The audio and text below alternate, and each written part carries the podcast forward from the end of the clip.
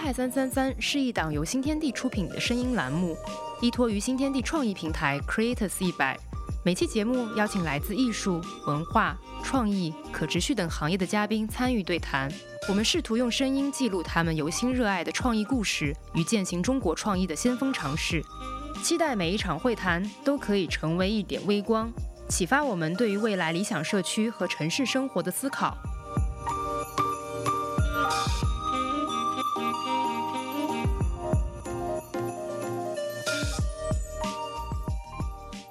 大家好，欢迎收听淮海三三三，我是主播 Veron 一土。今天我们来聊一聊艺术破墙的故事，也请到了三位非常重量级的嘉宾：UCCA 尤伦斯当代艺术中心副馆长尤洋老师，华东师范大学哲学系教授江宇辉老师，还有冉冉青年艺术家孵化计划的负责人 Blair。那么我们先请三位跟大家打个招呼吧。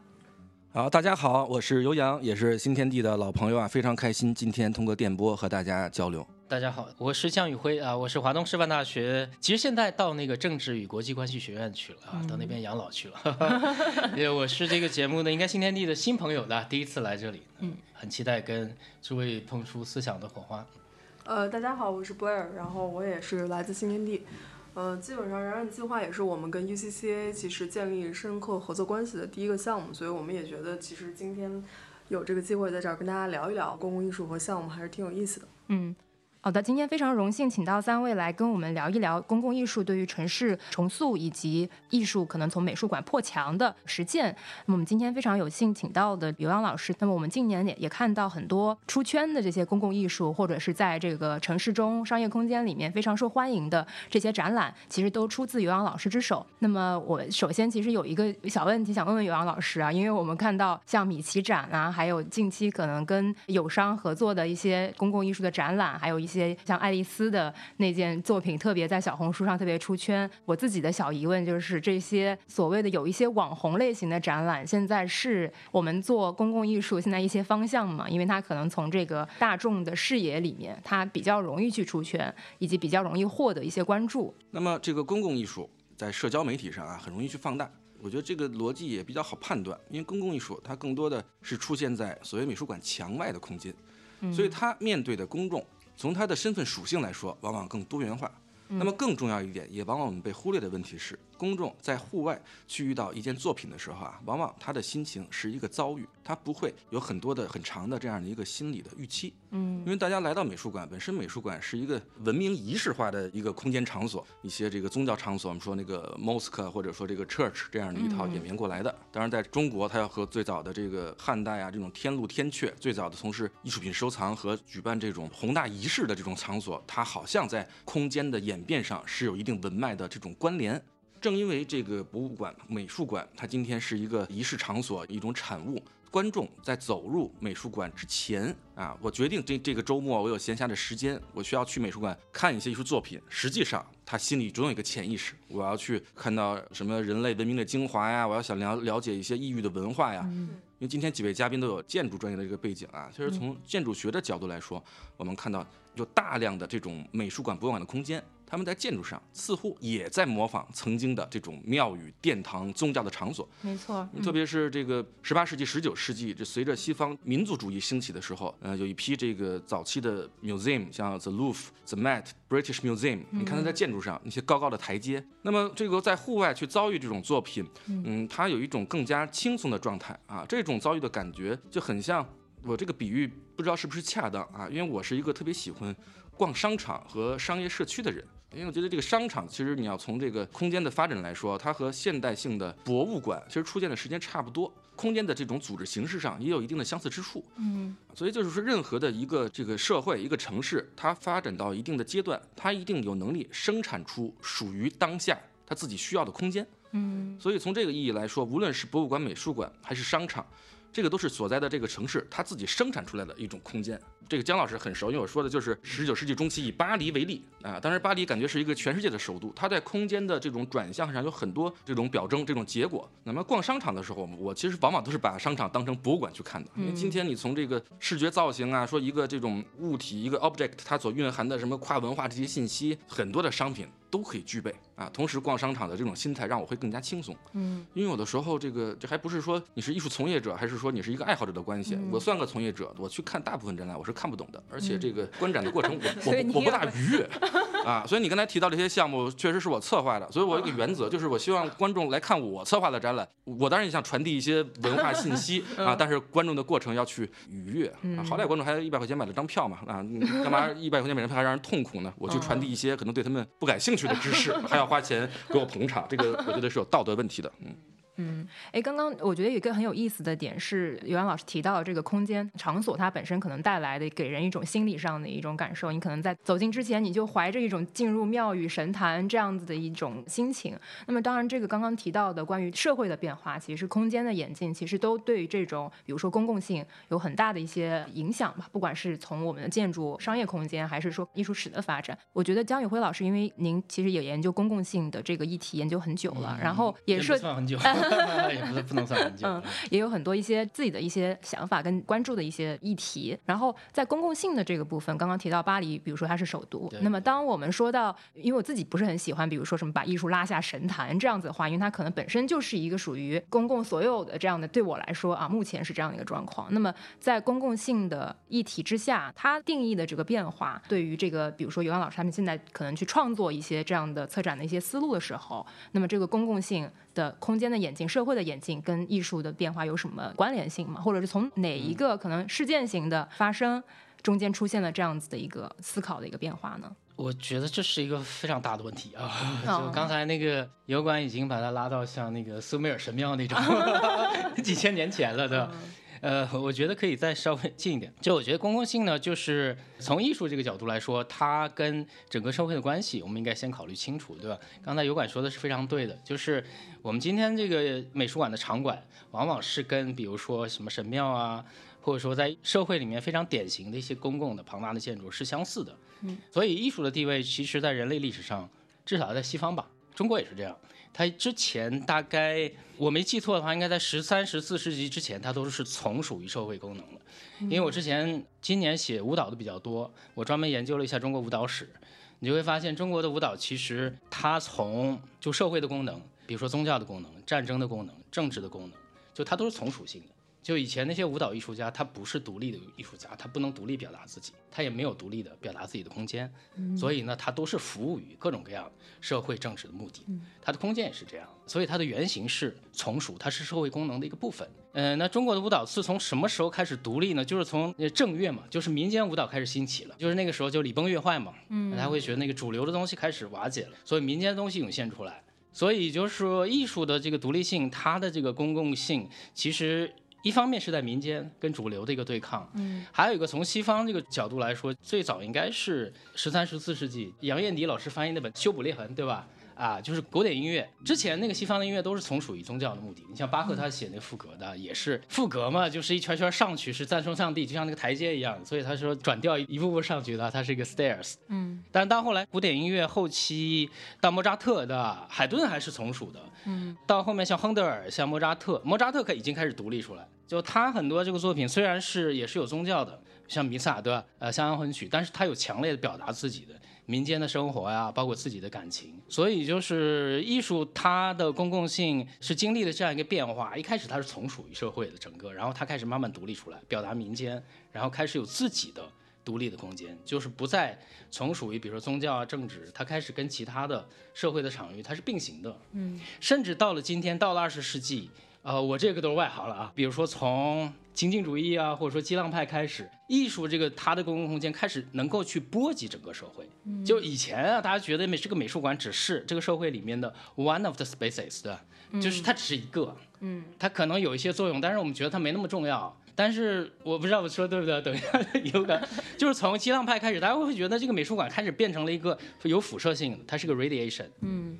美术馆或者艺术的空间在二十世纪后半期。它开始具有了一种俯视整个社会的一种作用，嗯，它开始能够对社会的公共性有一种影响或者改造，嗯，所以我是觉得，包括如果回到这公共性这个概念的历史，那比较重要的一本书，就像哈贝马斯的，他写那个 Transformation of Public Sphere Space，嗯，他就讲就是真真正的公共性是从应该十七十八世纪那个叫做市民社会开始嘛，啊。什么叫做市民社会？就是让民间的声音让国家听到，它是一个中间的一个东西。主要分析的弗兰德斯、荷兰几个城市吧。啊，对，至少它最早公共空间这个东西是来自民间这种声音，嗯独立的传达出来。嗯所以到了二十世纪，我觉得艺术的场馆特别具有这样一种作用。我记忆之中，中国的艺术开始具有公共性，就是从那个应该是肖鲁对吧？但那件事情，我的记忆之中，我是觉得，就是中国的艺术不再是挂在美术馆里面的一张张画，它开始具有对整个社会的实实在在的影响。嗯我觉得是从这件事情开始的，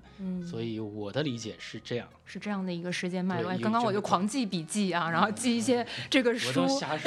没有，因为我们今天的讨论其实也会，至少江宇辉老师他可能从社会功能的这个方面去解释，让我可能做一个现在对于艺术这件事情稍微有一些反感的，说实话，就是这样的一个心态，因为感觉有点太多了，就是什么东西都跟艺术挂钩的时候，是的是的它可能最开始的一个变迁是通过社会功能的一个变化，以及大家需要个人表达的这么一个情况，然后从民间开始衍生出来，以及从这个整个社会治理吧，应该算是这个公共功能上面去建立起来的美术馆，然后现在到可能更加走入公共空间。我们说的公共空间，可能是在美术馆墙体之外的那些真的物理空间，以及可能线上的现在涉及到的这种赛博空间里面发生的，它公共的场域里发生的，可能都跟艺术相关的这些部分公共艺术。所以这个定义方面，我自己是更加清楚了一些。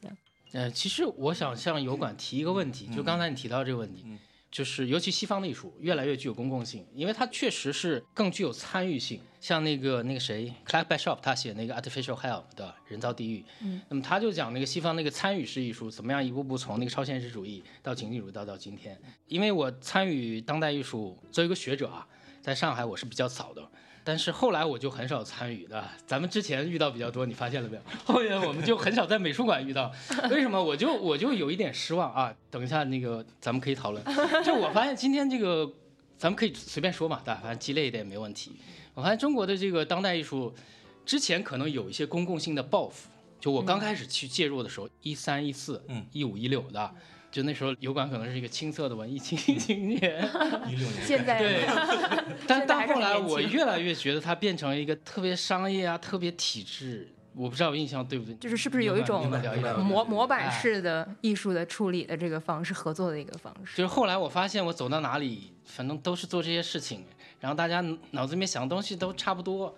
那公共性如果只是一个按部就班，比如说我卖一个作品做一个活动，如果这么体制化的，它能叫做公共性吗？嗯，好，啊，很好的问题。对，是，嗯，所以刚才这个宇辉提到，就是比如说这个艺术的独立性的这个问题，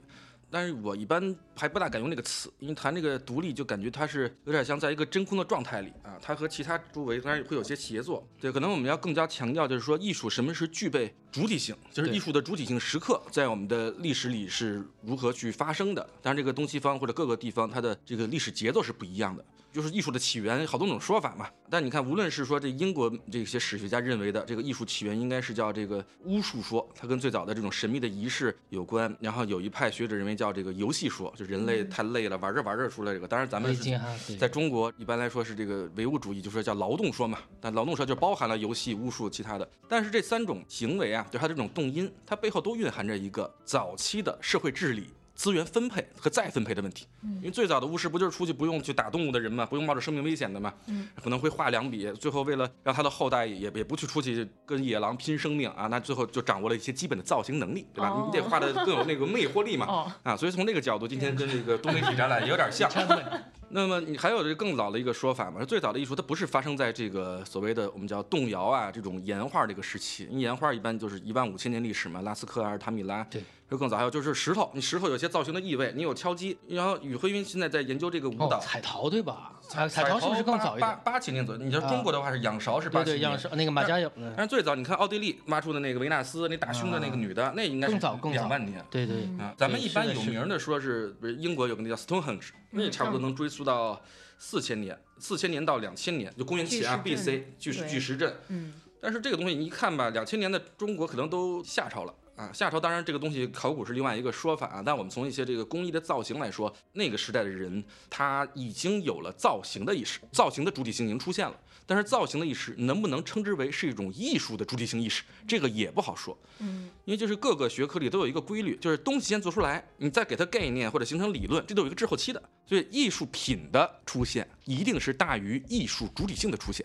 嗯啊，那可能过了多少世纪，人才去给加上这个东西叫艺术。其实当时的人创作的时候没有这种感觉的。你像西方他们说艺术史，无非就是这个，但是雅术一回事儿，但一般就是从这个埃及啊到了这个希腊罗马，对啊中世纪文艺复兴这么一条线索。那么这个古希腊的人，你到底是一个雕塑家还是一个石匠啊？你是一个伟大的画家，还是你就是一个室内装修搞搞壁纸的？嗯，这种主体性的认识不好说。咱们今天一般来看，这西方说认为我们在做的这个东西叫所谓的 art 或者叫 fine art，这个是十六世纪文艺复兴，我们到了这个叫 early modern 才有这种概念，所以也有了早期什么瓦萨里去写一个这种以重要的人为代表的这样一个早期艺术史。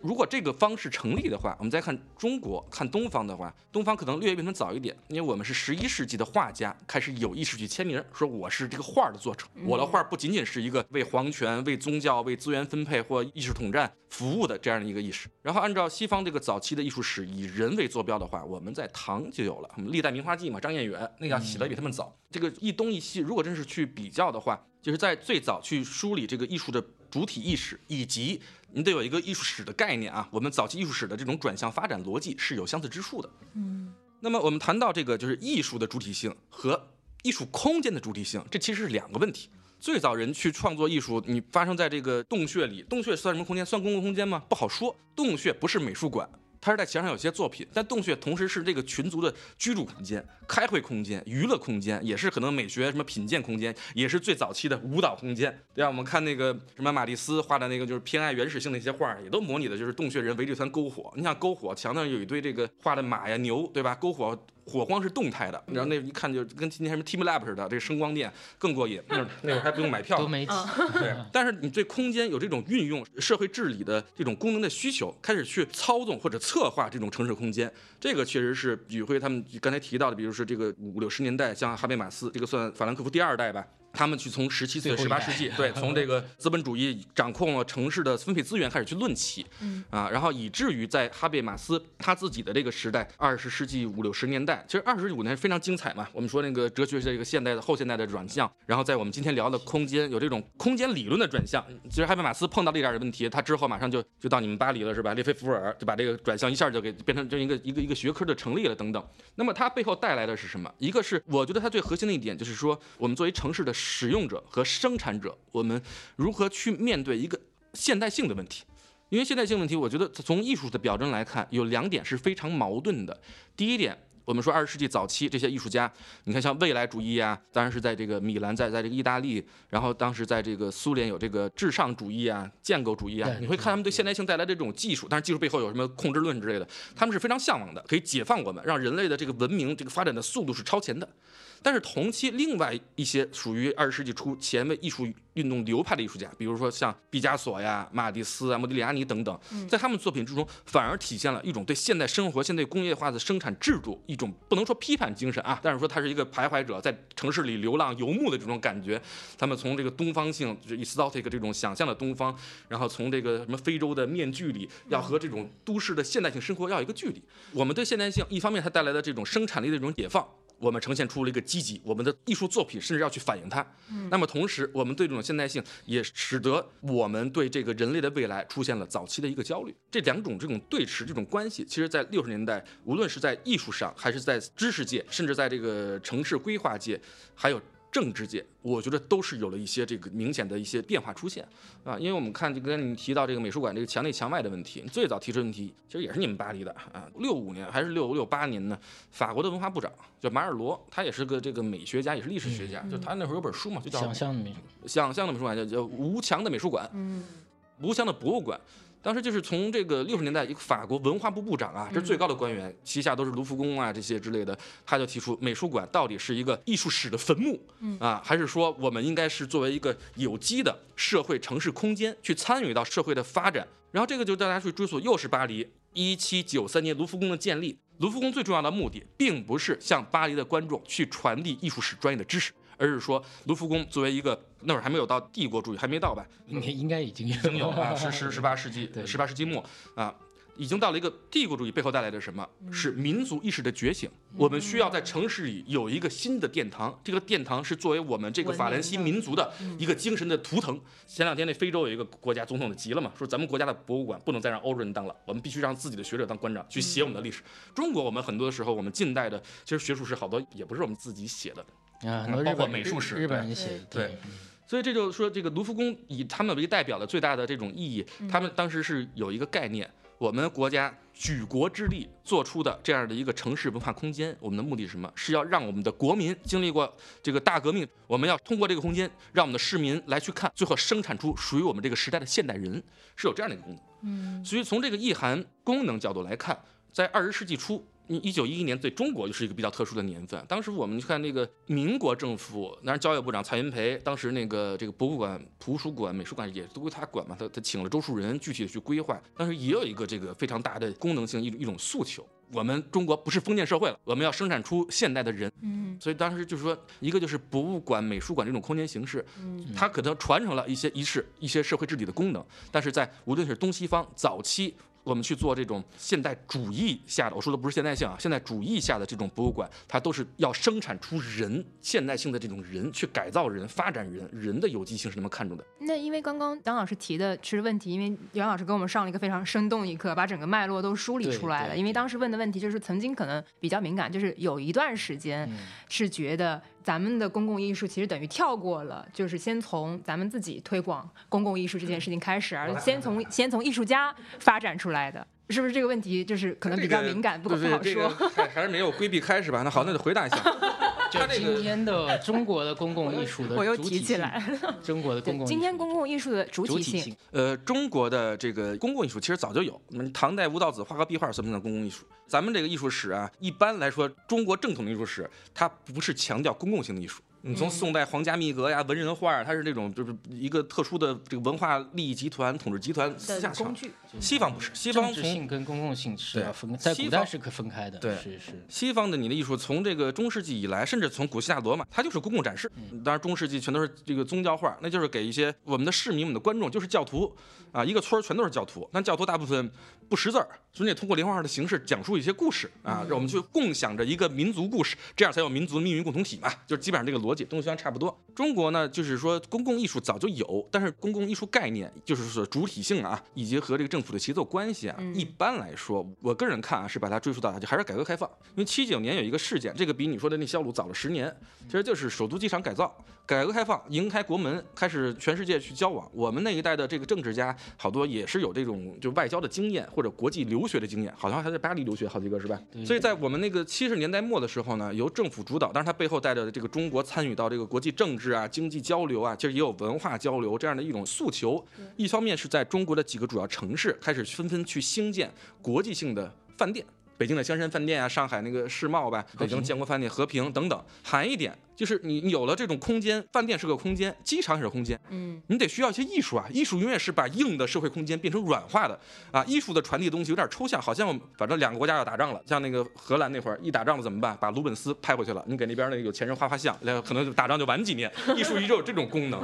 啊。所以七九年北京首都机场就请了这个袁运生去做那个泼水节，做了一个大壁画，但那个壁画很有趣，一做被审查了。但审查是来自于谁？并不是来自于宣传部和政府，那是一个政府委托创作，它有一套严格的审稿的流程。就像以前皇帝让画院画个画，你得先画个小稿，我认你再去画画大画。一般这个故事性构图稿子和成品不会差太多。嗯，袁雨生那个作品当时也是经过了层层论证，那是第一个政府委托的公共艺术作品，在首都机场的贵宾厅，那个接待的也都是国际上重要的人啊。那谁把它审查了？嗯啊，公众有意见了，首都的市民有意见了。哦，那还挺有意思。嗯，七九年做的那个画儿展了，应该是几个月，这个可以查资料都有的。后来就被迫就把它给盖住了啊啊，因为有些公众提意见，你泼水节少数民族，少数民族有些抽象的学运生，有些绘画受那个巴黎画派影响，有一些嗯可能是裸女的形象。哦，老百姓说是你把我们中国女性的身体就展给老外看，这个有民族民族情绪啊，自我审查。对，就所以做做艺术品一定不能伤害你观众的这种民族自豪感啊，这是一个一个策展的原则。当然，我们今天看这个艺术行业，好像大家还有意识到伤害一下，要挑逗公众。这个我就在在咱们这个对话里我不评价，啊，其他的研讨会可以评价。嗯啊，然后那八十年代由政府主导，他会觉得公共艺术还是有效的。去做了什么呢？就大量的叫城市雕塑体系，这个是在咱们这个这上海也有，北京工人体育场也都有啊，很多是和中央美术学院和以及这个工艺美校，后来变了清华美术学院进行合作。所以八十年代城市雕塑其实它就是在城市的这个这个一些户外嘛，你可以把它算为公共艺术。那么在八十年代在中国发展速度是很快的。至于八九年，因为经历过这个八十年代的思想解放运动，最后作为一个艺术行业的节点，八九年中国美术馆做了展览，有一系列的这种行为艺术事件，这些事件它和公众。的关系是多少？我不敢说，但是可以看出，在八十年代中国早期的这个艺术啊，其实那会儿是不是当代艺术不好说，就现当代艺术吧，它的这种转向啊，其实是很接近于西方二十世纪，就是前卫运动过了之后，三十年代开始。啊，三十年代大家去消化了十几年，五十年代有了 happening 啊，有了激浪派等等，艺术再也不解决于他自己做一个封闭的这个文化信息的闭环，而是艺术要积极的参与到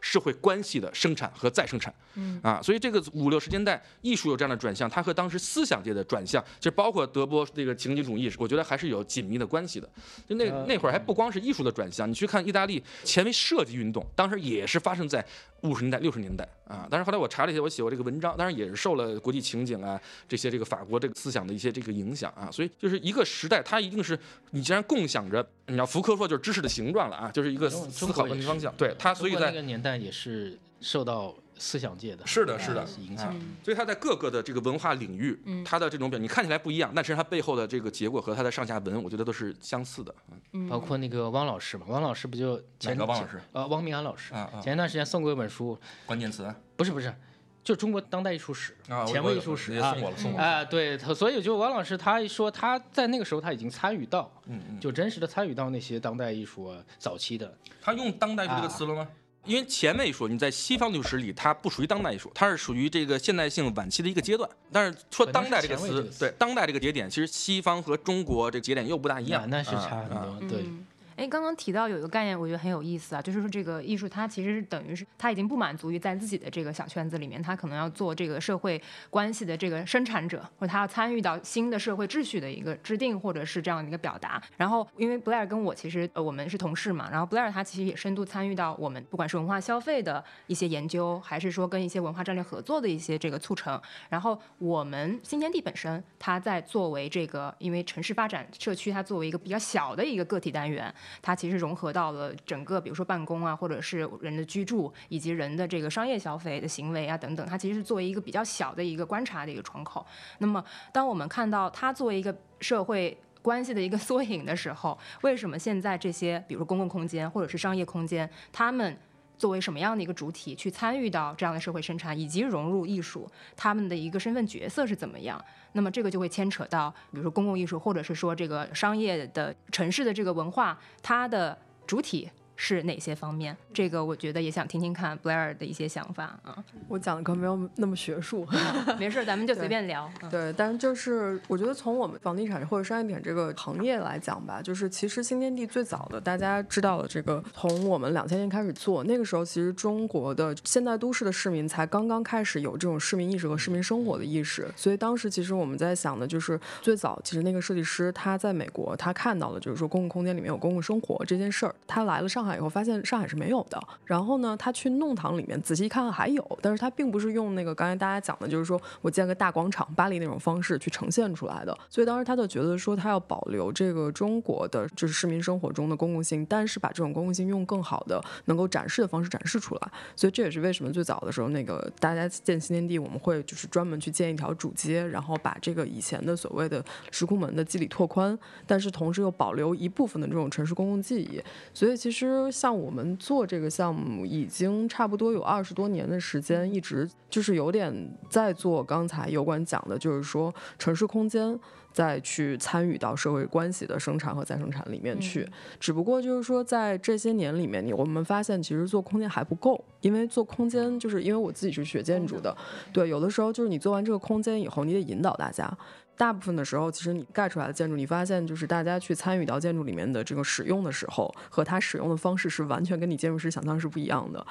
对，所以这也是为什么其实后面我们会增加很多这种软性的关于这个艺术的讨论，或者是再引入一些像包括表演啊、光影啊各种形式，其实都是在尝试通过不同的艺术形式去跟公众去讲一个我们希望去讲的价值观。因为当时做新天地二十年前的时候，那个时候上海是没有这个 global community，没有这种就是国际化生活的，所以当时其实我们通过城市空间来去呈现什么是国际化的一个生活，然后通过我们引入的比如说 live house 啊，引入的这些不同的这种文化活动，去告诉大家哦，这个公共生活的具体你的体感是怎么样的。到今天的话，其实我觉得我们仍然在做这样的一个事情，就是我们现在去讨论的更多是在地的，然后附近的社区消失的这种大家日常的生活，其实也还是告诉大家，就是说，当你中国发展到现在这个阶段以后，你开始回看自己，开始尝试要把更多属于自己民族、属于自己城市在地性的东西表达出来。那空间还不够，你去建一个新天地，今天我们建了新天地，然后可能虹口建了金朝八弄，对吧？华润建了这个圣宇里，大家会发现遍地都是新天地了。那当这个空间不足以再继续去表达我们的这些东西的时候，所以我们又去跟这个艺术机构去合作，去跟艺术家合作，去找到这些人，去到新天地这种就是城市腹地去做主地，其实就是这个意思，我觉得。嗯，因为我们现在说很多公共空间缺内容，但这个内容它是。只是作为填充的一个部分吗？还是说我们需要对这个公共空间本身进行思考？我觉得比较有意思的一个点是，之前我们在负责光影上海的时候，其实跟牛洋老师有过一个合作。评委吗？对，就是当时您推荐那件作品《曾吴》的，其实您当时给一个观点，我觉得很有意思。他说，因为艺术场、商业空间本身是个消费的场域，所以当时那个你觉得就是大家可能在来朝圣，就是感觉你消费是一种拜物教，所以你来就可能看那个曾吴那件作品，因为上面其实宗教那个那些教堂里面对玻璃玻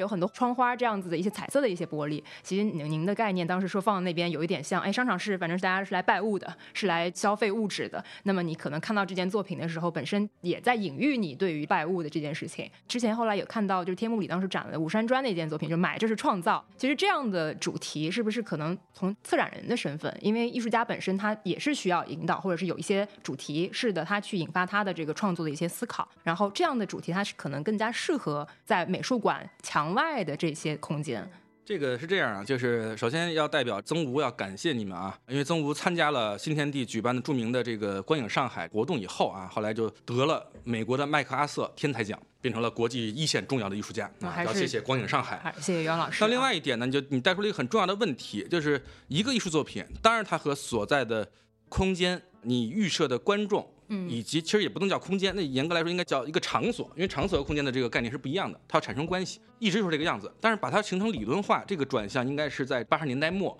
当时就是有这种各种终结论嘛，像那个艺术行业呢是提出一个概念叫艺术世界。当然，艺术世界咱们说人话，简单翻译一下，其实就是叫情境 situation。刚才你们俩这个谈话，我尝试用一下这个王明安老师的一个比较喜欢用的方式，就关键词 啊，比如说布莱尔提到就是地产，地产行业啊这个视角。那以前没有地产行业的时候，国家就是最大的地产公司。那所有的公共艺术，那都是国家在背后主导。国家为什么要去做公共艺术？法国政府一七九三年决定去盖个卢浮宫。如果巴黎这个城市是一个画布的话，那卢浮宫就是这个画布上的一个雕塑、一个装置。你说你今天新天地去做这些东西，那通过这种传播一些思想文化，这个是过程。我们的目的是什么？增加我们的年度，你们可能叫消费者年度，国家叫什么？这个民族性共同体，那这是这说法不一样，那其实都很像。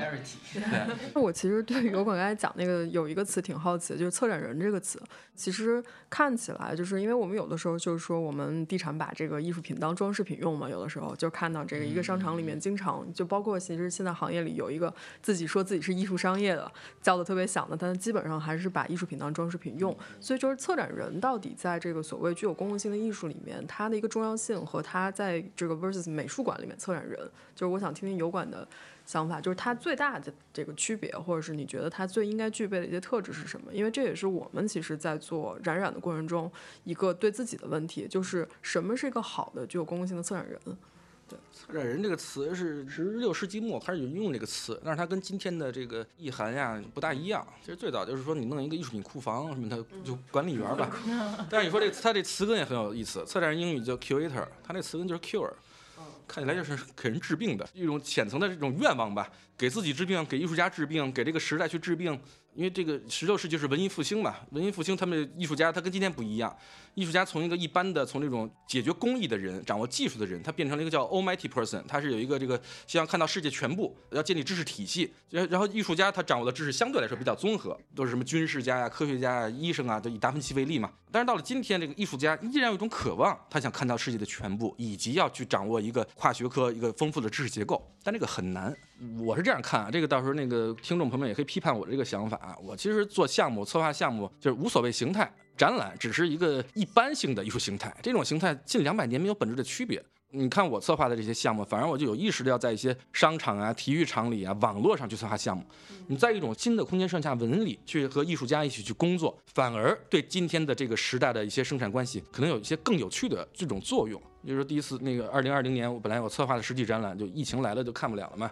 我就挪到了这个网络平台上去搞了个直播。其实策划周期只有两周，好像预算只有一万还是两万呀？但是瞬间获得的流量呢，可能比尤伦斯历史上任何一个这个大展览观众都要多十倍啊！就是你在新的一种视觉文化的生产、展示、传播机制下。我们如果说美术馆的意义是要尝试啊，去讨论今天是一个什么公共空间和观众去成长啊。当然，姜老师说可能美术馆今天也没戏，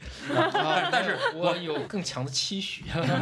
觉得他没有达到我们。我也我我有这个期许，我也在努力啊。所以用传统的这种美术馆那个墙、那个建筑物去搞搞展览，一个展览可能过十过十万观众大家都很多了。但实际上今天有很多新的传播方式。我们这个项目放到短视频平台，我去放到新天地，我面对的观众数量，这是传统的展览形态不可想象的，而且我也。不用去花那么多的这种宣传费，那就是说，策展人像冉冉的公共艺术单元的时候，我们需要考虑的是，其实这个是通过一个这个是可以分析出来的啊，比如说我跟本地文化的这种关联，本地文化就涉及到一个历史，历史有长历史和短历史，短历史石库门，那当年的这些人的这种生活经验、日常生活场景，你长历史，那就是上海这个城市新天地这老社区的居住史的考证，这个都是可以做的。第二点，在这个视觉形式、色彩等等，新天地是一个非常嘈杂的视觉环境。啊，如果你做图像、做平面的，它非常嘈杂；你做立体的，新天地本身有无数个构筑物了，它如何视觉上不打架，加色彩协调，这个去考虑。嗯，那当然还有就是在这里做项目，我们也我自己就是一个叫你刚才说什么拜物是吧？我也是拜物。今天谁敢说自己不是拜物呢？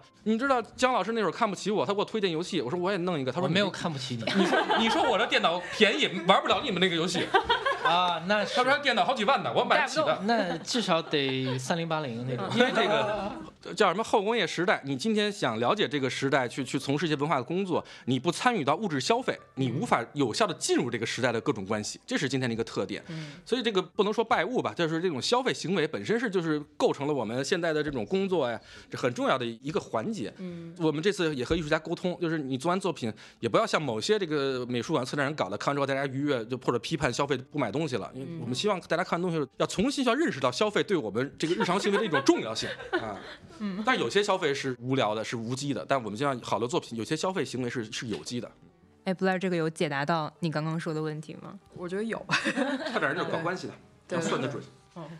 还得 P U A，不，还要那个 和和得把真话说出来。要和我们的 有三个共构吧，就是共同构建。一个是和我们的合作方，这次和 Blair 合作非常愉快，这是算合作方层面。一个是和我们的现有的这些文化物质资源，商业本身是个就是物质文化产物嘛，要去协调，要去促进。第三就是和观众的这种共构，这三层的这个关系，它要有机，而不要做的无聊和无机啊。你按照这我这逻辑说的很简单吧？那你看很多这种公共艺术或者美术馆内的，它是无机的，不生产。嗯嗯。就是我可能想到，因为 curator 嘛，策展人呢，包括我现在那个博士陈佳莹，她就是一个很好的一个策展人呢。她之前也拿过那个现代，哎，我是顾问啊，对对，我是实实在的说，包括今年我也评现代，那我觉得可能陈佳莹跟这届的比，我觉得会高一些。捧自己学生，那当然，他的博士生，那你也会捧你管理的艺术家是吧？签约艺术家对，那这开玩笑，我理解啊，就策展人可能。我因为我我不是在这个体制里面，但是我上海的策展人基本上都接触过。那从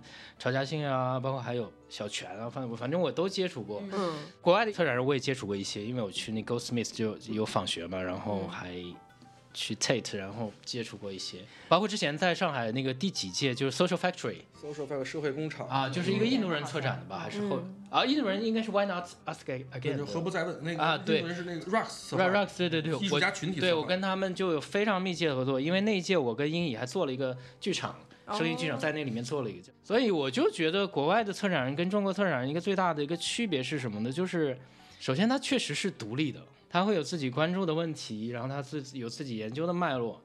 我仔细看了一下他的文本，就从学者这角度来说，他的研究、他的脉络、他的主题，哪怕是从一篇博士论角度来说，都是非常非常的上档次的。从一个 researcher 这个角度来说，都是非常上档次的。但是不是一定要把艺术家当成是个研究者啊？咱们可以再讨论。但是我是觉得这个策展人他必须有非常扎实的这个研究的能力也好啊，或者说非常精深的艺术史的知识，包括哲学的这个知识，包括对当代现实的一个洞见。所以我觉得从今天这个角度来说，他对 curator 的这个要求要求是非常非常的高的。所以中国的这个策展人他还需要有更大的更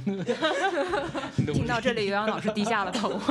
是这样，这个我我要达到尤老师的 水平。没有，我没我也没什么水平。这个，但是策展人这个词是这样，就是这个我知道宇辉他的这种期待，他对策展人的这个一个定义。但其实我看法还不大一样，因为包我也在去学校教这个这个策展课。嗯。呃，在我看来，策展人在今天他更是一个要要凭直觉要去组织关系的人。那如果策展人他有一定的学者能力，这是加分。你像你举例的 Rex，他虽然是艺术家群体，但是他本身是有学者能力的，这样的群体也不是特别的多。那么学者能力对一个策展人甚至艺术家是不是必要的，也不好说。因为我们今天看到就是很多的展览啊做得非常好，这些策展人也基本上很难说他懂艺术史，但是他一定是在某个学科，他有一定的这个逻辑推演的能力，他把自己学科的基思考。对，今天当代艺术是基于观念艺术嘛，基于观念艺术，它有很多的学科都是一种开放的这种通道 approach，它可以去介入，这个其实都是成立的。其实你看汪斌老师策划展览。啊，那个上海你们的那个陆星华老师策划展览，他用他的另外一套知识逻辑介入，这个跟传统的艺术史这种策划展览不大一样。艺术史这种节奏策划展览很老了，那就是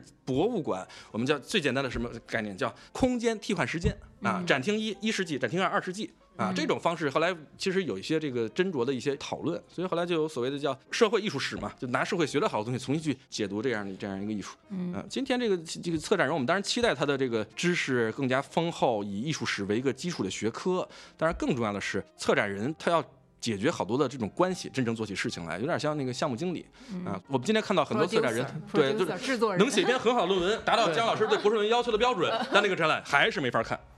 泰特又是另外一个例子，因为英国的这个博物馆体制，泰特是一个这个国有的博物馆，他的研究做得非常扎实，馆藏也非常好。嗯，但是泰特由这个英国的政府要求，你不管研究什么深奥的知识，你的语言要严谨，你的表述能力的输出啊，这是要求我们英国 A level 的学生可以去理解的。这是由政府对这个美术馆策展人或文字工作者的一个要求。中国因为我们的这个文化局文旅部门呀，他对美术馆没有那么多要求。我也看了好多美术馆的文章，我真是认真读。他可以用一个更加亲人的方式把道理说清楚，但因为没有人要求我们，他们就自说自话嘛。您得进入到策展人的这套这个文文风语言体系里，这个确实是给观众造成了一些门槛。那有人要求我们就改呗。这个门槛太高了。我作为一个就是可能也接受过高等教育的，我就是这些中文字堆在一起，我可能好多时候不不是观众的问题，不是观众理解的问题，因为大部分来美术馆的人，基础教育是解决的。这个是由于美术馆行业或策展行业写作者的这个文字表达能力的问题。那这个是不是算是强的一种？他如果在公共艺术领域，你可能要保持这种。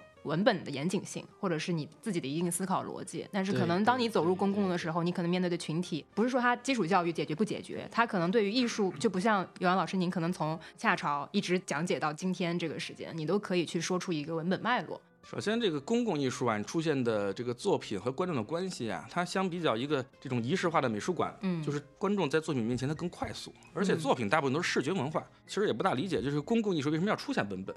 啊，人家本来购物挺好的，遭遇了一个作品，视觉上 你不管是合个体啊，还是那个说看看他可能击中你某些这个情怀。这次冉冉那个葛雨露的作品，那很多老居民那天我看了很感动，就真的大家再去实看这当年我们一起生活共同的一个一个记忆啊。很多的公共艺术是要打造我们用户的共同记忆的，这是一个很具体的一个功能。嗯，就是很直觉的一种感受。对，当然说你必要的一些文字。就是一个故事有不同的讲法啊，在公共艺术空间里，它不是一个学术论坛。我们参加学术论坛讲一个故事，可能那用词非常准确，我也不在乎姜老师是不是听完我的话愉悦，我是不是跟他开玩笑，这不重要。啊，他要挑了毛病，用词是不是准确，我逻辑是不是有有破绽，这是我什么关心的。但是我们面对公众的时候，我们希望大家一起在轻松的状态之下讨论什么是我们的文化，什么是我们的城市空间，什么是我们的未来。这是一个文字能力的问题。所以你今天去美术馆，如果你感受到一些不舒适的这种状态的时候，很多时候不是我们的观众问题，我觉得是写字的人他的能力，或者说他背后的是什么动机，这一点是值得我们思考的。嗯，这个其实也是我们就刚刚提到我们一个痛点的问题，就是真的很多东西看不懂，但是就是像接受这个像是被教育的这样的一个身份，然后走进这我也很它阅读它很很苦恼，就是嗯说美术馆一方面这个它是希望提供一个这种公共的场域，公共可以去讨论，甚至公众可以生产出自身的文化。因为今天我们看这个世界发展，它某些这种特点就是什么呢？有些群体他没有办法生产出自己的文化，流行文化产业出现了，是永远有一批人给你生产出一些东西，你就去看吧。这些东西其实不是很鼓励我们的这个民众，他有不要说艺术主体性，他自己是不是人的主体性，这个是有问题的。美术馆一方面喊着口号说我们要和观众一起，就是把你尊重是个人，但是从美术馆的做法，从他那个一个小小的文案的写作来说，他还是把你当成就是一个被动的消费者，这跟商场卖个包没有本质的区别。现在卖包好像那个观众服务体验做得更好一点，因为我老让我们策展人去跟迪士尼啊、跟新天地学习，就做好观众服务，因为我们本质上也是让观众一百块钱买张票，我们也是在提供内容大家去消费。嗯嗯，美术馆今天还工作还有一个问题，就是很多从业人员啊，他会有一种这个社会身份的一种幻象。开美术馆的人是有钱的人，美术馆就是打工人，你收入什么的也就是中等收入群体。但是让大家因为帮一些有钱人去做事儿，去做了这种美术馆，大家会认为自己也属于这种统治阶层的一员。其实他和他的观众在社会阶层上是一样的。但是他会误会他自己属于统治阶层，所以他面对观众的时候，虽然客气的说这个你来看我的展览吧，大家一起成长一起讨论，实际上他体现姿态是要要高的啊，这是一个巨大的误会。嗯。嗯 而且中国中国民众可能还是会觉得美术馆属于那个 high art，High 就是比较 art，它还是有一个等级的一个区分。比如说你去那个 UCCA 就要，看了一个展览，嗯和我在家里就在看了一个什么日剧就咱就觉得是对啊，那那肯定消费就两种就不同。为了打破这个东西，你看我现在就要借用他们看日剧的平台啊去策划的项目，让观众去遭遇，他不用什么仰视或者特别的一种想法啊，这这个就是当代策展人他需要解决的问题。是这样的，包括就你把那个其实看上去很庙堂化的这个美术馆变成一个网红打卡的空间，它其实也在转换一个社会空间的一个作用。对，包括姜老师，你玩游戏要认识游戏主办方，你觉得哪个游戏观众多，我就跟主办方聊聊，我也去在里面去策划一些项目。这个就是大家去遭遇，你拿着枪啊啪啪啪打死一个你的对手，旁边一很多啊看哇，一个好玩的关系美学的作品出现了。现在很多小孩儿就是你要不喜欢，就把他那个艺术对家打死。对对，他直接就是用游戏才做艺术品，是的，是的他的。在虚拟空间里面做各种各样的艺术的这个呈现。嗯呃，我就说现在的小孩儿，因为电子游戏是他们生下来就在里面的媒介，零零后对吧？零零后对，啊，他们从小就玩游戏，也就游戏变成已经是他们一个天生的 natural born 的一个表达的方式，甚至比什么画笔啊、画布啊、铅笔要更自然啊。所以这种我是觉得装置类的新媒体类的，可能都已经是装置可就是能都上上对对对，上 上个世都已经是上个世纪世纪了。对，对于他们来说，就是游戏互动、沉浸性，呃，数字的东西，嗯就能在这个键盘上玩，能在网络上放，大家能够聊天、发弹幕，这个对于他们来说是非常自然的，他们直接就用的这个表达。嗯你让他们写首诗啊，写个文学，他们感觉他写不出来，对吧？嗯哎，但是你要让他们用一个视频的方式去表达，它就很自然。嗯所以这个对于他们来说，反而是一种很自然，拿起来就能用的这样一个媒介。姜老师他用的就是“表达”这个词，因为表达它蕴含着什么？嗯，就是玩游戏的这些这个年轻一代的人啊，他这还不是艺术问题，这是一个文化的问题。对对文化对对它的功能是媒什么？是介的问题我要表征出我在这个社会我的文化身份啊，我是什么样的人。你就像去商场，大家买个包，买个包的目的是什么？不是为功能性，证明我拿了一个什么样的包，证明我是一个什么什么样社会群体的人。然后大家周末发个朋友圈，我是去新天地。还是我是去尤伦斯美术馆，好像我们都是又又要喜欢消费又喜欢美，有档啊。但是比如说我周末我可能去一个不好的商场，那我去美术馆人去新天地人好像心情就赢了，也要证明我周末如何消费我的闲暇时间，证明什么样的人。嗯，那今天还有好多这个短视频上好多人化妆吧。当然，后来化妆也挺好玩的，我还研究这个。你看，一百个女孩化妆，化妆成一张脸，所以他们其实潜意识需要一张脸代表他们所有人，所以他们喜欢的偶像好像长得也都一样，去的一个整容医院。所以按照这个逻辑，滤镜嘛，那个对，你看今天很多的很多的游戏，无论赛博朋克还是那个有一个那天陪我女儿玩，我也搞不懂打枪的乱七八糟的，差不实多。名召唤。对对对对，就是他在里面就我要去弄一个我的他装扮，你说我能不蔑视他吗？这个是他都不懂的。这这我认我认，就是他们要去装扮，他们要跟人去聊天儿，其实他花的时间可能一天要好几个小时那。个叫捏脸，你你专业术专专业是 捏脸。捏脸，就是你进游戏的时候要把自己捏成什么样。你回岁数比我还大几岁，我记得。呃，我是游戏大师。对，所以这大家参与游戏也不光是为了一个游戏本身的功能消费什么之类的，他也在里面也在注重他自己这张脸，他是一个什么样的人。这种当然虚拟身份怎么讨论逆向嘛，也也有很多啊，所以这是一个更深层的一种文化上的一种动机。嗯，我觉得这跟现实捏脸弄个整容啊，是的，是的。不叫叫医美吧，或者说你买个包要啊对拎着露着 logo，我觉得差不多这个逻辑。包括现在还有那个 virtual idol，对吧？嗯就是虚是的是的拟偶像虚拟偶像皮套人嘛，对吧？对就活人装在个数字的一个面孔后面，嗯也是非常有意思。你研究过，就是我以前也也看不上这东西，但是我在那个 B 站上跟一个呃虚拟偶像主播我聊过。聊了两个小时，我发现是非常不一样的一种体，就你不要去上来就觉得这个东西很锯齿，觉得是很傻，那个都是艺术创作。艺术啊是有一个说法，最早就是画死人的脸，那啊，是不是艺术我就不好说，但是都是就是都是艺术。就你会觉得他也视觉文化。也在表达，以前这个说搞搞这个这个所谓的艺术，艺术就是视觉文化嘛，啊，说这个艺术的这个创作，图像的创作得搞个艺术家，然后艺术的这个展示得找我这样的什么策展人，他需要一个空间是美术馆，然后传播是需要美术馆一百块钱买票的观众，那一套逻辑是个闭环。但是今天就是从这个视觉文化的生产，你今天在一个短视频，你是一个美妆博主，你自己画了就是一个脸的这个在创作嘛，这当然有美学的，以及你背后什么文化乱七八糟的一堆想象，然后你在这个短视频上你整个十五分钟，这是一个影像艺术，你发个朋友圈九宫格，那已经在策划你的图像的这个逻辑了。然后展示也都不需要经过美术馆，然后获得的观众流量可能几百万。所以整个今天是视觉文化的生产机制是发生了结构性的改变。按照这个逻辑，新天地，我为什么喜欢新天地？一方面当然是我个人最喜欢的那个农家乐餐厅在在在这个新天地，法国农家乐。还有一点就是从视觉文化连接观众以及视觉文化的这个生产的数量来说，它已经很早就远远大于了我们从事的一个略显保守的所谓当代艺术这个行业。嗯你今天新天地所有看的广告，那广告我一看什么，你可以当圣像画去读。圣像画也是一个肉身嘛，那摆出什么这种姿势，让让教徒要去信你嘛。那今天卖个包，它可能包都是一变成一个配件啊，就是我是这个人，我这个人是一个半神的一样的人，我是一个最美好的肉身，就是脸都长得一样啊。这个因为有了这个包，你就可以变成我这样的一个肉身，对吧？你广告营销学它也就是从圣像画一套一套这种魅惑的逻辑嘛。因为我刚写了一个研究那个 digital art 嘛，数字艺术跟数字美学。有关这个这个馆我是非常认同，因为它是跟那个格罗伊斯有一篇很重要的文章，就发在那个艺术力里面的 Art Power 啊，就是那个从数字图像再回来啊，对啊，他就讲那个数字艺术跟传统艺术最重要的两个区别，就跟你说的是一样的。第一个就是它突破了传统艺术的体制，嗯，就是他不用再受到什么策展、呃展览、什么拍卖甚至包括选一一套机制，不用我直接拍一个放在那个手机上面。我拍的时候我就是一个艺术家、摄影师，我放在微信上面我就是在做展览。然后当别人去点评的时候，他们就是观众，就是评论家。我自己就是一个新的一个平台开出来，而且各种各样的平台都可以开出来，我完全不依不需要依赖几千年之沉重的美术馆的体制啊，像你这个非非常庞大的有官方商业背景，人类历史完了要把我们的行业边缘化了，就完了 我有这个意识。杨老师对失业了。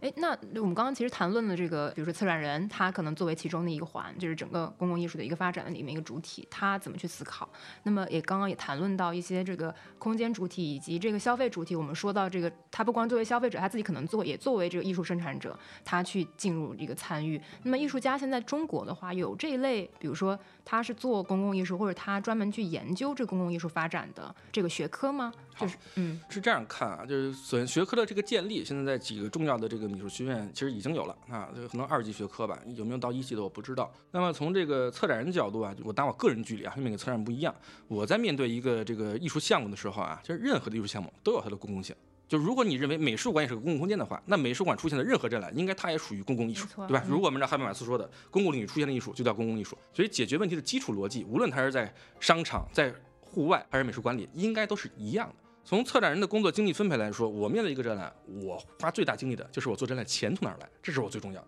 通过调研预设你的观众如何建立联系，然后让这个艺术家在创作的时候和空间有发生更多的这种关系，这对我来说都是技术问题，我很有自信，我都能解决。但确实，我觉得就是这两年能看到艺术馆走到更多的场景里去，就是除了比如说我们讲的以前的，就是说政府规划出一块地，这就是文化用地，然后呢，你就要盖一个这种殿堂级的美术馆，确实有。首先就是民间资本现在开始有民间美术馆，然后其次就是美术馆以其他的形态，像 lab 走去了就可能更多的地方，所以我也想像大地艺术季啊这对样对对子的对对一些形式。嗯对，所以也挺想了解，就是像美术机构，当你们去就是走出传统的这种预设的文化用地的这种场景的时候，你们去选择一个新的，比如说商业也好，或者是比如说更加民间的这种场景也好，你们的一个选择逻辑或者怎么样？它这个这美术馆呀，就开着遍地都是啊，它这个背后的动机也就是鸡肋啊。你比如说这个，你赶上这个政府要去主导这个公共艺术性啊，解决这个人的文化自信问题的时候，就会盖一堆。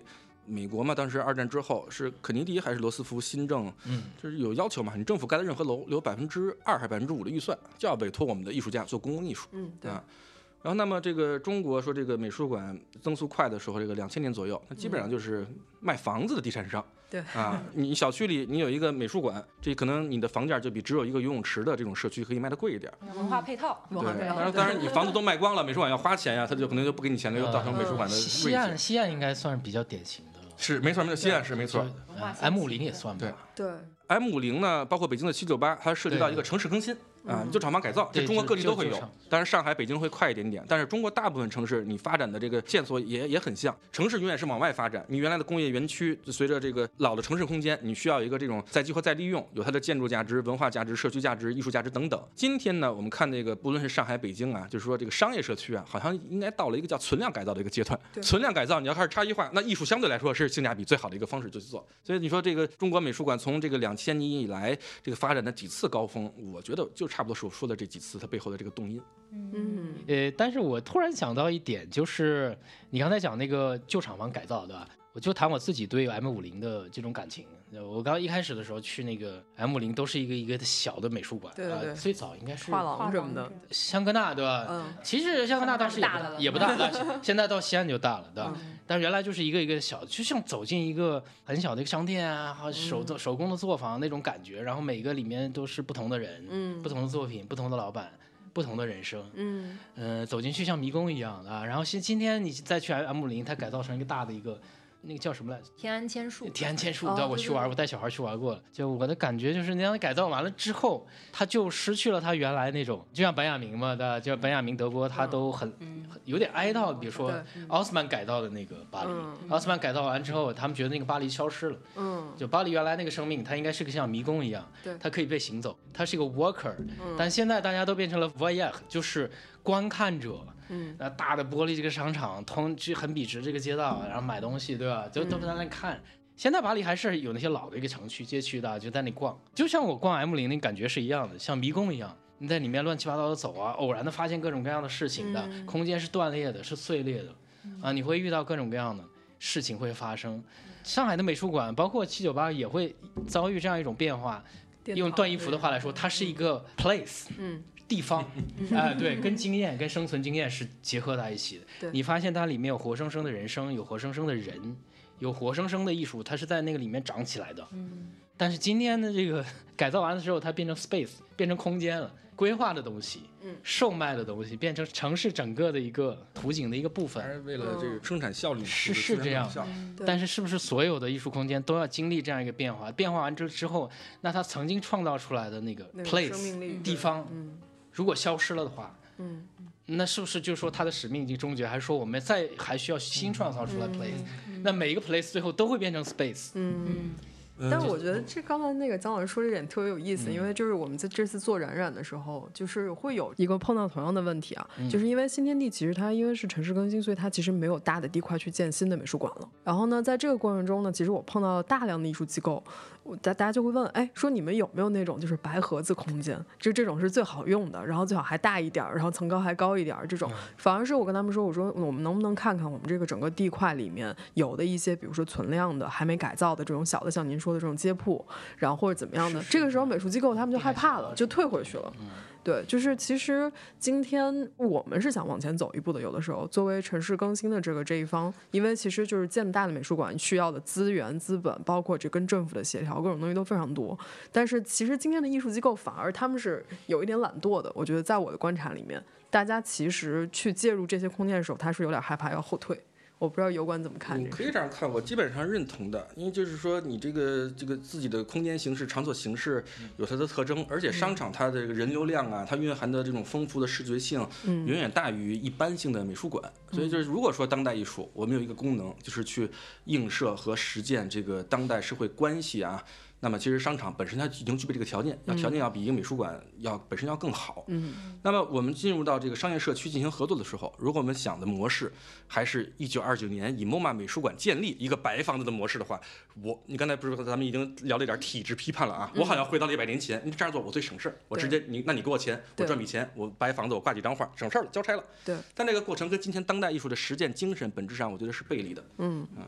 这次油管他们在一号会所测那个展的时候，就是你的感受是什么？我觉得那个展览提供了很多可以讨论的空间啊，其中让我觉得很有机的这个激发思考的一点就是说，因为原有的这个石库门的这个结构啊，它里面的这种空间美学，当年的那个 decoration 已经非常强了，但是我们的这个策展人韩新义，他是借用了另外一种比较当代的一种空间形式和原有的空间形式进行双向的介入啊，这种双向的介入，实际上策展人付出的工作量是非常大的。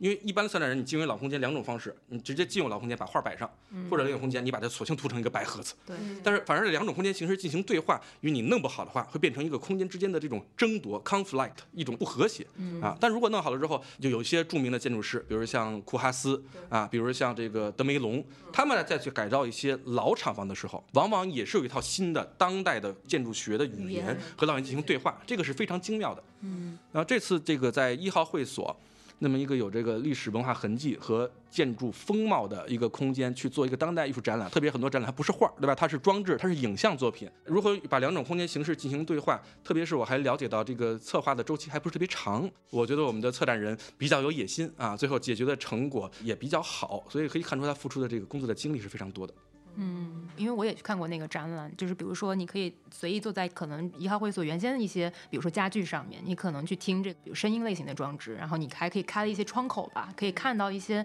比如说旧有的这个风貌里的一些机理，比如说窗户或者是它的墙面啊等等的，我觉得这个是比较有意思的，因为可能当我看到那个窗口的时候，我下意识感觉说，哎，这个是不是一个就类似于白盒子里面，你可能又有个作品在里边，当你往里看的时候，可能就只是原先这个建筑空间的一部分，那当这一部分它可能通过那个。窗口其实反而成为了这个作品的其中一环。这个咱们这个中国人还很好理解嘛，这就是这个明清园林的借景嘛，这个都有啊，这个都有。西方其实也有，你看有的这个老的或文艺复兴画家画个画，那个画框你离近看这是假的啊，就是他要真实的。你这弗兰德斯最早的画家都是要画镜子嘛，镜子就是谈镜子里的人对着你，其实在看画面的观众，他已经有这个去去预设和观众关系这样的一个一个意识了。嗯。但是你说对这个一号会所这个展览的特色，你观察力非常精妙了，我当时都顾不上。嗯。我当时是和艺术家一起焦虑，就我们。说我们提的都是从真正的策展工作最朴素的工作。他说房子有点老，地不平，找不平，压力最大的。我说这怎么解决？我也不能给他拆了呀，这也是文算文保文保单位啊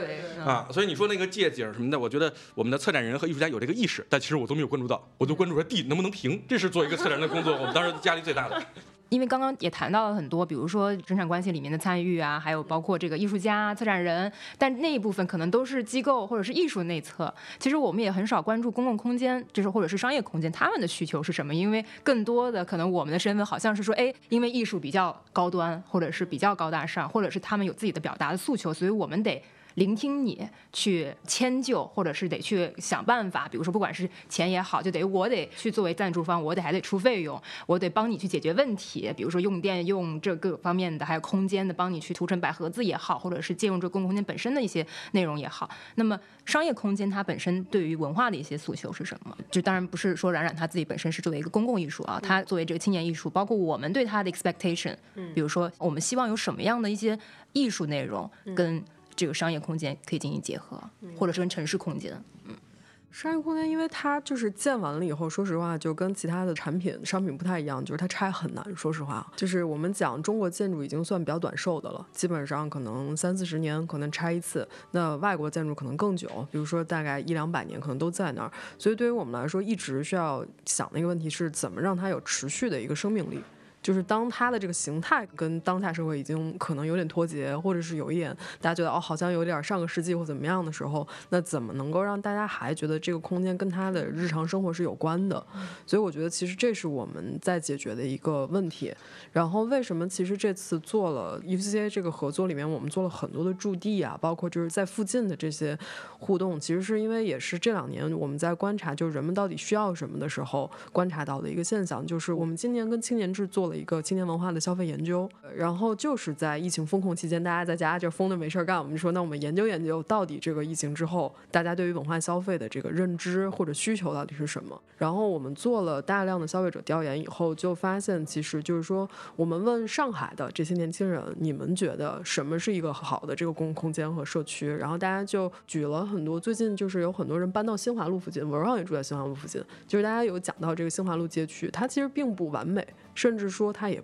并不光鲜，就是它其实就是一个挺普通的这样的一个社区中心。但是很有名。对，但它很有名。然后我们就问说，为什么你们觉得这是一个好的城市的公共空间或者是文化消费空间？大家就觉得是因为它真实，就不是说你一定要给我营造一个哦，在西岸的一个特别好的高端的展览，有个艺术家来，他希望比如说我喝的咖啡就是艺术，我家楼下的这个便利店就是艺术，等等等，就是说他特别希望他的这个艺术跟他真实生活是融在一起的。所以这个也是我们觉得说，可能在现阶段面对今天的人的状态，然后如果你要想让你的公共空间持续还有生命力的话，可能那就是寻找就是更真实的这个附近的生活，然后把这个东西带回公共空间，可能是必要的。所以这为什么这次跟葛雨露合作，其实很多人会关注，包括其实我们有个青年艺术家郑毅然。他是真的就是在我们展览的应该是开展前十天吧，然后我们组了一个临时的这种乐队，实景乐队，对实景乐队，然后里边还有这种六十多岁的老人，有可能小学生，然后大家其实也都素不相识，来到一个空间里重新建立社会关系，重新认识，包括排练，然后中间还有人阳了的，然后后来来不了的。所以就这种真实的不是特别完美的状态，是其实新天地今天挺想给大家去展示的，就是告诉大家其实有很多种可能性，往前走一点更好。然后这种东西通过空间很难呈现，所以其实通过艺术内容反而是更容易去表达的。嗯。不同的时代，这个空间的形式啊，它的这种改变相对可能会慢一点，就是你说的盖房子的问题。但是呢，空间的这个内容和它的组织方式，啊，这个是经常是是一个动态的过程，啊，也给艺术去参与提供了空间。郑怡然的作品呢，格的作品其实都是一些这个很标准的这个公共艺术。如果以他们这些作品的呈现的逻辑做一个基础的标准，其实大部分作品都不叫公共艺术，那是摆了个雕塑或者租了个雕塑吧。好多经济行为也就是租的，那跟公共艺术没有太多的这种这种关系，是双方的误会造成的。你刚才说的那两点啊，我觉得我稍微总结一下，就是新天地以前呢，我们这种行为叫做这个商场行为，商场解决的是购物，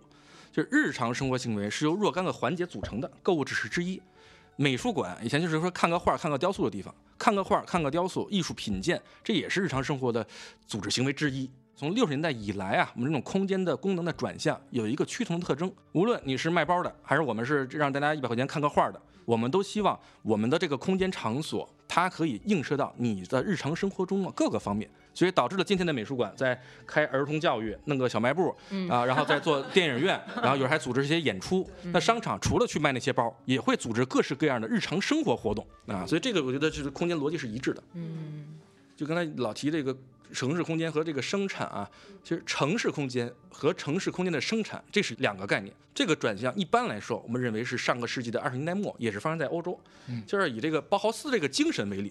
因为包豪斯，你说它省事儿，它便宜，它它快，整个的一个教学的体系建立了。但是它的问题也很明显，就后来发展今天不就是宜家嘛？你这个人什么钱？你是个屌丝，你是一个中产，你家里多大？样板间买回来，包豪斯解决的是城市的规划设计以及室内管，就是私人领域和公共领域，它都是给你设计完了，你就是买我一个模块啊，这就是现代性。你说这积极也好，它有问题也好，都很凸显。嗯，城市空间的生产呢，就是这个，其实还有一点嘛，就是东西方也不大一样。嗯，我们说这个西方呢有城邦概念，后来有了这个城市，它其实没有解决生产，它的生产主要是在农村。是农村把所有生产资料或农村的能人或代表，就他们的人大代表去了城市和统治阶层交换意见，再回到农村生产。西方的这个城市基本上就是他刚才提到的，我们叫 Golden Age 嘛，十七世纪、十八世纪以荷兰那个弗兰德斯几个城市为代表，就城市开始自己解决生产了。它不仅仅是交换资源和交换信息啊，有这样的一个转向。但是到今天，就是像新天地，它是一个综合性的社区，它自己有一个这个微观的社会系统啊。这次的在展览之中，郑依然，然后葛雨露，其实还有这个李汉威的作品，我觉得他们都是。有意识就碰到了这个社会关系闭环的这样一个，就是他们很敏感的这这批这一代的艺术家，但是也有很有表达的欲望。对，而且他们也会用各种各样的这个媒介。对，比如刚才应该那个主持人提到一个词嘛，说这个就公众有时候会觉得艺术高高在上。其实这有一个特别好玩的一个悖论出现了，有的时候我们真的是会觉得艺术在高高在上，可是艺术创作的人感觉都是一个社会比较底层和边缘化的人，以李寒威为代表 啊，就是这个为什么会有这样一个现象呢？所以我的结论很简单，就是艺术也没那么高高在上，因为这个艺术作品是这个具体的人的意识形态的产物，对吧？我们说那个阿尔都塞什么的，我们都是一个意识产物的这个结果。那这种意识形态又是由于我们的这种社会关系去决定了我们。嗯艺术家本身，你无论从经济的构成、社会身份的构成、居住地的构成，对吧？有各种城市学的，他们都是一个社会比较中偏低的这么一个群体。所以到底是什么原因呢？就 是因为美术馆这种强的原因呢？所以就是其他的艺术从业者就是硬生生的把这个阶级关系建立起来。北京。城里我都我都那个没有钱租房子呀，我现在住在北京旁边。旁边的村子里。所以你看，今天来咱们录音室又碰到老朋友，我先问你这房租多少钱，我就有这种本能的意识，因为我也很边缘。真的，我们这个从业人员感觉都都挺会穷的。会量量比较啊，大。反正新天地那些包我们都买不起，但是你看我们做的艺术，有时候让觉得高高在上，这很奇怪，这是一个认识上断裂啊。所以我觉得策展人要去 cure，要去修正这种断裂，因为我们就是属于这个大众群体的。啊，那我们做的东西也本身就是我们在映射今天的大众的日常生活，啊，只是说如果我们让大家看不懂，这是我们自己的工作能力出了问题。但是有一个问题，我的感觉啊，北京不不知道是不是这样，在上海是这样，就是大家感觉到就是艺术家跟艺术机构那种给大众感觉是不一样。你可能觉得这个艺术家对吧，可能生活是是很差或者比较边缘，但是大家一去看到那种大型的美术馆的时候，他会觉得这就是还是一个高尚大的东西，在一般的大众的这个心目之中，他还还是会觉得，呃，当代艺术从机构从场所啊、从这个建构这个角度来说，他还是觉得很高大，尽管在里面的艺术家可能是穷困潦倒或者怎么样，这还是有个反差。所以，当我们在美术馆里面看到艺术家的时候，我们一般的观众下意识的还是会觉得你是在一个高大上的场馆里面做高大上的展览，大家不会去想你自己的这个生活是怎么怎么样。但这个背后也可以充分的体现出上海的城市特色。中国历史上可考的最早的博物馆，那就是徐家汇博物馆，所以它本身对这种就是这个博物馆行，还有震旦博物馆等等，那都是非啊整个是中国最早的。然后最早的油画出现在上海的这个叫土山湾，就是现在的徐家汇，所以他一开始对这种这种艺术史的这种空间形式，对上海来并不陌生。那会儿北京好像都都是我们叫叫艺术研究所陈列室啊，但是博物馆的概念最早就是通过上海来去向全国放大的，所以这个城市有它这样的一个历史的文脉，这样的一个背景。啊，但是另外一点就是姜老师提到的，就观众走到豪华的，你越豪华，大家感觉就是超越超出了我日常的生活范围。尤其震旦，你进那个震旦里面的，真的是感觉不一样。那不光是豪奢，就是给人一种宫殿的感觉，跟一般的美术馆还不一样。你像 PIC 对吧？你觉得它就是大的，但是你要进震旦，你会觉得从一楼走到几楼，你去你肯定去过对吧？就那种感觉，就像是古老早期的博物馆皇宫都是宫殿和皇宫啊对我就是中国的是故宫，西方的卢浮宫。它那个就特别像皇宫。对，因为新的阶层崛起了，我们就要占领原有统治阶层的空间形式，把它改把它改造成一个我们的公空间，让我们的新的民众来去参与。嗯啊，这是其实你就是从政治学可以看这个美术馆空间的演变，它会占有什么样的空间。嗯所以我觉得一个解决的方式啊，应该是回到公共性它的原初的，应应该首先它是一种连接，而且是一种跨界式的连接，嗯就是必须在这个空间里面，我们从自己的原来的一亩三分地里面能够出来，不是坚守自己的，就是说 我是这个干这个的，而是在真正的空间应该在不同的领域之间进行一种连接，当连接起来之后。我们才能突破各种各样非常僵化保守的体制。我觉得真正的公共性应该是给大家提供一种巴塔耶跟福克说的 transgression，嗯，从这个边界跨出去。啊，让不同的人聚集在一起，这个时候才会发生不一样的事情，而不是说政府划了一个空间，说这个叫做公共的，你在里面做的事情就叫做公共的。我觉得这是恰恰是相反的。公共领域有一点啊，它不是单向度的。统治阶层给你文化产品，一堆什么策展人就是误会自己是统治阶层，做个展览给给老百姓看，它是从上往下的。公共空间它要它要有上有下，公众把他自己的这种文化的意趣、文化的需求，除了往上表达，往上表达你求着我上面的人给你生产，这也不对。公众他要有能力在公共空间里生产出他自己的文化内容，这一点特别重要。是的，嗯，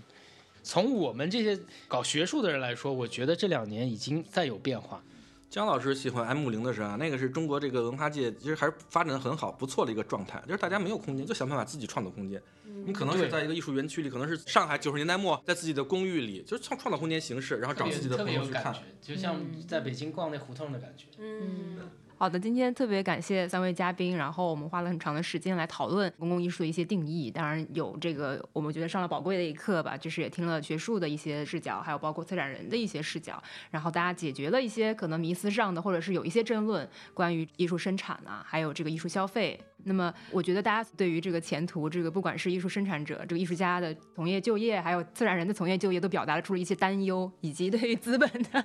主要还是期待，因为这个嗯。中国的民众他对艺术的这种关系以及如何促进艺术生产力啊，其实更多的真是在传统的艺术行业不是，我觉得就是以新天地为代表，这样有能量、有文化担当啊，同时积极参与到这个所在城市这种文化构建啊，是这样的企业，这是最重要的。嗯，我们也希望未来也有更多更多这种就是城市有机体吧，大家可能自发的生长出很多一些预见，预见就是有一些这个有机的结合连接，它可能从这个更加真实的表达，或者是这个民众生活的这个更有参与感。而不是一一种就是单向的一个灌输。对，嗯，好的，那么今天非常感谢呃三位老师的一些时间。谢谢大家，再见。嗯，好，谢谢大家，期待大家未来我们尽快在网络上或者来实体的美术馆空间再次相逢。嗯，感谢几位老师啊，也期待尤伦斯尽早 落户上，顺利落户上海，给我们创造一个新的一个公共空间，这是我们学者对艺术界的一个期许。嗯嗯。